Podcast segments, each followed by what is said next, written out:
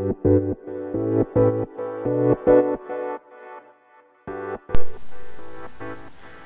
んばんは、翼です。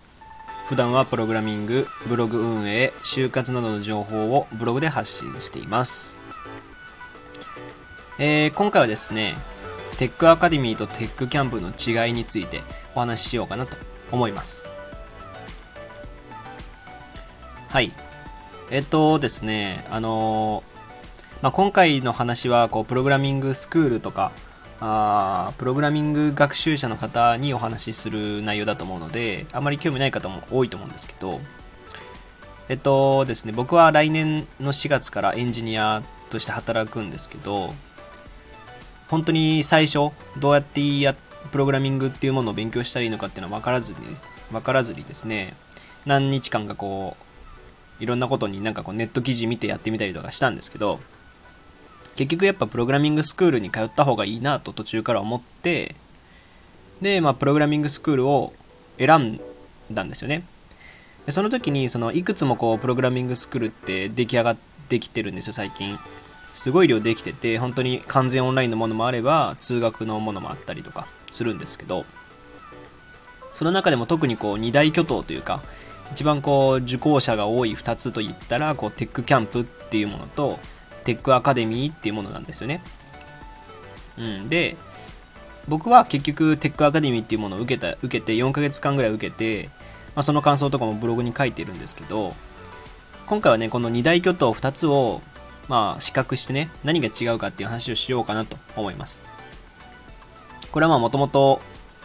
ブログ記事になってるものをあのまあこうラジオで喋ってるんでちょっと詳しい内容を知りたい方はあのブログ記事を読んでいただけたらと思うんですけどあのやっぱりね最初はね迷うと思うんですよ。テックアカデミーかテックキャンプかとか他のプログラミングスクールってたくさんあるし値段もバラバラだしねなんかやる内容もプログラミング言語っていうのがたくさんあって扱う言語とかも違ったりとかあの環境どういう環境でその教えてもらうのかみたいなものも全然違ったりとか。するんで悩むと思うんで僕はこう2つとも比較した人間としてねあのその時真面目に比較したので自分が受けるっていう目線で立って比較してるのでそれについてちょっと喋ろうかなと思ってますけどあのですねテックキャンプっていうと、まあ、あのマコナリ社長ですよね。マコナリ社長が今 YouTube でやってらっしゃるんですけどあれはどういうところかっていうとまあ主に転職がほとんどなんで転職でこう転職コースを受ける方が結構多いんですけど別に普通のなんていうのかな学生だろうと受けれるテックキャンプのプログラミング教養コースっていうのがあって、まあ、それはあのテックキャンプの中でもまあ一番安いというかものであのこの中でもこう一番テックアカデミーと違うポイントとしてはその教室があるということ。うん全国に6教室があって、えー大阪と愛知に1個ずつあって東京に4個ぐらいあるっていうね。そういう感じなんですよ。じゃあオンラインはやっていないのかっていうとオンラインも一部一部っていうかオンラインはちゃんとやってて別にこう地方の人でも受け入れることはできますと。いう流れになってるんですよね。でテックアカデミーはあーどうかっていうとその完全オンラインなんですよ。テックアカデミーは完全オンラインで、えーもう30種類以上30種類ぐらいのコースがあってその中から1つ選ぶっていう形になっててまあ主にその4週間とか6週間とかね何週間コースとかもたくさん決めれるんですけど、まあ、今回はこう比較しやすいようにプログラミングテックキャンプのプログラミングプログラミング教養1ヶ月と、えーテックアカデミーのウェブアプリケーションコース4週間、まあ、大体1ヶ月1ヶ月ですね。で扱う言語的にも同じなものを選んでお話ししようかなと思います。で主な違いとしてはですね僕、まあ、他にもたくさん違いはあるんですけど、まあ、なんていうのかな。初めて受ける人にとって一番違うなって思うとこ5つか。5つ挙げてるんですけどえっとね1つはですね、えー値段ですよね、うん、テックキャンプはどう頑張ってもその場所代とか人件費がかかってしまうので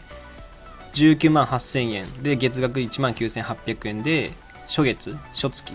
最初の月は無料とだからまあ1ヶ月で測ると19万8000円、まあ、20万使うとで、テックアカデミーはコースを買い切りで1万4900、ん14万9800円なんで、まあ、15万。だいたい5万ぐらいの差があるよと。まあ当たり前ですけど、オンラインでもともと受けようっていうんだったら、まあテックアカデミーの方がお得ですよね、ということですよね。ただテックキャンプは月額制なので、その、ただただやってしまうと月額がどんどんかかってしまうということが違うかなと思いますね。で、違い2つ目は、えー、選択肢の問題なんですけど、こうさっきもちょっとちょろっと言ったんですけど、プログラミング言語ってたくさんあるんですよね。で、別に、んだ、なんていうのかな、これが、絶対これやらなきゃいけないっていうのはあんまりないんですけど、まあ、メインでよく言われてるのは Ruby on Rails とか PHP、ララベルみたいなことがよく言われてるんですけど、まあ、Ruby on Rails さえできれば、まあそこからこう派生していろんな言語を学んでいくっていうことができるので、多分それをテックキャンプさんは大事にしていて、Ruby on Rails で書いて、それをこうプロダクトに反映していくっていう。だかテックキャンプのプログラミング教養の場合だと、えー、HTML、CSS とかまあいろいろやっていて、そのその後に最後に Ruby on Rails を使ってアプリケーション作成して終わりと。だから一つの、一個の、こう、なんていうのかな、カリキュラムしか存在しないんですよ。で一方でテックアカデミーはっていうと、もう本当に30コースの中から選べるので、僕の場合は PHP ララベルっていうね、これはあのテックキャンプにはなくて、テックアカデミーにはあるので、僕はそれを選びたかったんで、テックアカデミーを選んだっていう部分も結構大きくて。あと Java とかね、Java が選べたりとか、もちろん Ruby on Rails もあるんですけど、あと、副業用のワードプレスとかね、副業でワードプレスっていう、まあ、言語っていうか技術をたくさん使うので、えー、そういう方向けにテックアカデミー用意してくれてるよと。ただ、えー、なんかまあよく言われてるのはカリキュラムの深さ、まあ、難しさとも言えるし実践的とも言えるのがテックアカデミー。で、カリキュラムの分かりやすさ、画像とかすごい多くして、例えとかもうまいのはテックキャンプっていう、その違いですね。は結構あるみたいですね。だから選択肢の量的に言うとテックアカデミーが優秀なんだけど、カリキュラムの深さ、あカリキュラムの分かりやすさはテックキャンプ。うん、で、カリキュラムの深さはテックアカデミーみたいな分かれ方ですね。で、違い3つ目は、まあ、さっきもちょっと言ったんですけど、オンラインか通学かですね。ここはもう本当に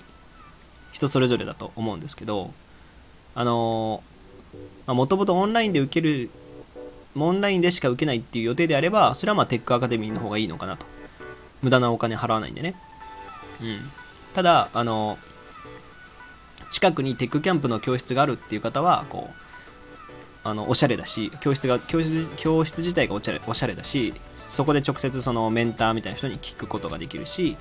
こう、仲間もね、毎日行くようなとこであれば仲間もできるかもしれないんで、そういう意味でこう、テックキャンプに行く理由もあるかなそれによってこうモチベーションが上がるっていう人もいると思うのでありかなと思いますね。6教室がない6教室しかないのでその、まあ、メインのねこう首都圏というかなんていうのかな東京とか大阪とか愛知のさらにその中でもこう梅田とか、えー、名古屋名古屋市じゃないとダメとか結構あるんで通学に時間かかっちゃうんだったらまあオンラインにしてもいいのかなと思いますけどねで、違い4つ目は、メンターの質ですね。こうメンターって、まあ、あんまりいわ他の職種だとあんまりいないかもしれないんですけど、まあ、えっ、ー、とね、エンジニアとかで言うと、まあ、師匠みたいな感じかな。うん。その人が1から10まで教えてくれるわけじゃないんだけど、こう聞いたら全部教えてくれるし、その、学習順序とか、ここで詰まってるよね。だからこうした方がいいよとか、こういう教材があるよとか、そういうその、なんていうのかな、方針を決めてくれる、まあ、監督というか師匠というかに近い感じの人のことをメンターって言うんですけどこれはね結構ねあのどこのプログラミングスクールもこうメンター制度っていうのは用意してくれてるんですけどテックキャンプの場合はテックキャンプの卒業生があメンターになる、まあ、資格というかその何ていうのかな。審査があってそれ通るとテックキャンプの卒業生がメンターになってさらに下のテックキャンプの子たちを教えるという形になります。で一方でテックアカデミーは、ま、現役のエンジニアの人が、ま、副業とかでテックアカデミーで教えてるっていう形になるんですよね。うん。なので、その、これも良し悪しなんですけど、パッと見テックアカデミーの方が現役エンジニアなんですごいいいんですけど、僕もテックアカデミーので現役のエンジニアの方で喋ってると難しい言葉とかすごい言われるんですよね、まあ、あっちは分かって言ってるからこうつらつらとこうこの技術ねああでこうでこうなるじゃん。だからこうでこうなるじゃんって喋られるんですけど時々こう理解できないってことも多々あって初心者向けでもない。ただ逆にエンジニアのリアルとかについても喋ってくれるので僕の場合だとこう文系だったんでそのキャリアについて不安だったんでエンジニアについエンジニアになるにあたって文系でも大丈夫なのかなとかそういう不安があったんでそういうことも相談できるっていうところはこうテックアカデミーのね現役エンジニアがメンターだといいことですけど一方でまあテックキャンプの場合だと卒業生なので現場のスキルとかは別に知らない。けど、まあ、初心者の気持ちを理解してくれてるっていう、うん、ちょっと前までまあちょっと前までそのテックアカデミー、ね、テックキャンプでやってたからカリキュラムでどうでつまずくとかでもすごい詳しいしそこに対してどういうアプローチした方が初心者にとっては分かりやすいかってことを多分教えてくれるのでだからエンジニアのリアルとかそういうことを知りたいのであればこうテックアカデミー。で初心者の気持ちとかを理解してほしいのであれば、まあ、テックキャンプのかなと。そういう構図になってるかなと思います。で違い語はあの卒業後の教材についてなんですけどこう卒業後の、まあ、自分たちがこうテックキャンプとかテックアカデミーでこう受講している中でカリキュラムをね受けていくじゃないですか。卒業後じゃあそれが見れるかっていう話なんですけどテックキャンプはこれ閲覧が不可能なんですよ。月額払ってる分こう理解したら理解して理解してきましたよね。だからまあ閲覧は不可能ですと。でテックアカデミーは卒業後も閲覧可能なんですよ。ログインさえすれば見れるという形になってます。なのでまあ、テックアカデミーの場合だと、その復習できますよね。クリアした自分がやってきた問題をもう一回復習とか、そこから新しい開発に進んでいくとか、そういうことができますね。まあ、一方でテックキャンプはその月額を払ってる分好きなタイミングで止めて、その代わりちゃんと理解した状態で止めなきゃいけないっていう形になります。なんでまあ、僕的にはね、こう、そのカリキュラム1回ぐらいやったぐらいじゃあんまり理解しないというか、あの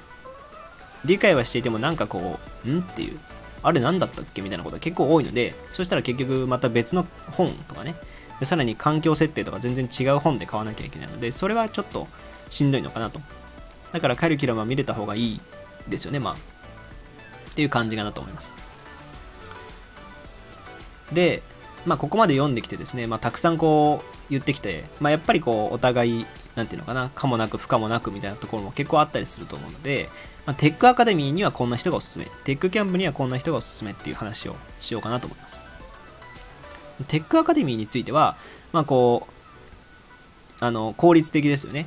まあこれまでずっと話聞いてる、聞いてもらえる例えばわかると思うんですけど、まあ優秀なんですよ。コースも安いし、えー、30コースぐらいからの選択できるし、えー、完全オンラインで楽だし、えエンジニアの人がね、現役のエンジニアエンジニアの人がメンターについてくれるし、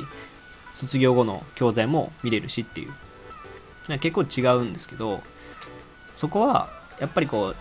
地方に住んでる方、テックキャンプに通えないような地方に住んでる方とか、あと明確に学ぶ目的がある方とかは、やっぱり集中できる。し、あと一人の方が集中できるっていう方もそうかなと。僕もそうなんですけど、やっぱりこう、一人で勉強する派の人っているじゃないですか。そういう方はテックキャンプあテックアカデミーの方がいいのかなと。で、あと効率よく学びたい方ですね。本当に最小限でなおかつ深くやってくるので、その本当に効率よく学ぶことができるわけですよ。だからそういう意味ではテックアカデミーの方がいいのかなと。地方に住んでる方、学ぶ目的が決まっている方、一人の方が集中できる方、効率よく学びたい方はテックアカデミーがいいかなと思いますね。でテックキャンプですけど、テックキャンプにおすすめな人っていうのは、都会に住んでて教室に通える方。うん。やっぱ教室に通わないと、この5万の差っていうのは生まれないと思うんですよね。テックキャンプの強みは一番は教室なんですよ。教室に行けるっていうことが強みなので、教室に行って、こう、仲間と学ぶっていうこと。だからまあ仲間を作りつつ学びたい方とか、分かりやすさを選びたい方。こういう方はテックキャンプなのかなと思います。うん。まあ、何せこう、教室が近くないとどうしてもなかなか入りづらいと思うので、教室に近い方で、なおかつ、まあ、仲間とこう仲良く、仲良くこう成長していきたいっていうか、ライバル意識を持ってというかね、成長していきたいっていう方は、テックキャンプがおすすめなんじゃないかなと思いますね。はい。えー、っとですね、まあ、どちらもですね、無料体験はあるので、その、やってみて結構違うっていうことも多いと思うんですよね。僕の場合もこう、絶対教室の方が近いだろう、教室の方が近いだろう、教室の方が集中できるだろうと思ってたんですけど、ぶっちゃけこう、プログラミングって、こう、文章、ドキュメントって呼ばれるんですけど、こう、どういう使い方説明書みたいなのがあって、それを読んでこう理解していかなきゃいけないので、結局一人の方が僕はやりやすくて、だからそこに気づくのも、あの、無料体験した時に気づいたんで、やっぱこう無料体験してみると分かることも結構多くて。だからそういう方はとりあえず2つともね、無料体験してみたらいいんじゃないかなと思います。はい。えー、今回ちょっと架け橋ですけど、架け橋でテックアカデミーとテックキャンプの違いについてですね、お話ししてきました。というわけで、えー、今回はこんな、ここら辺かな。えー、ラジオ以外にも Twitter やバッチャンネルというブログでも発信しているのでそちらもご覧ください。それではまた次回お会いしましょう。翼でした。じゃあね。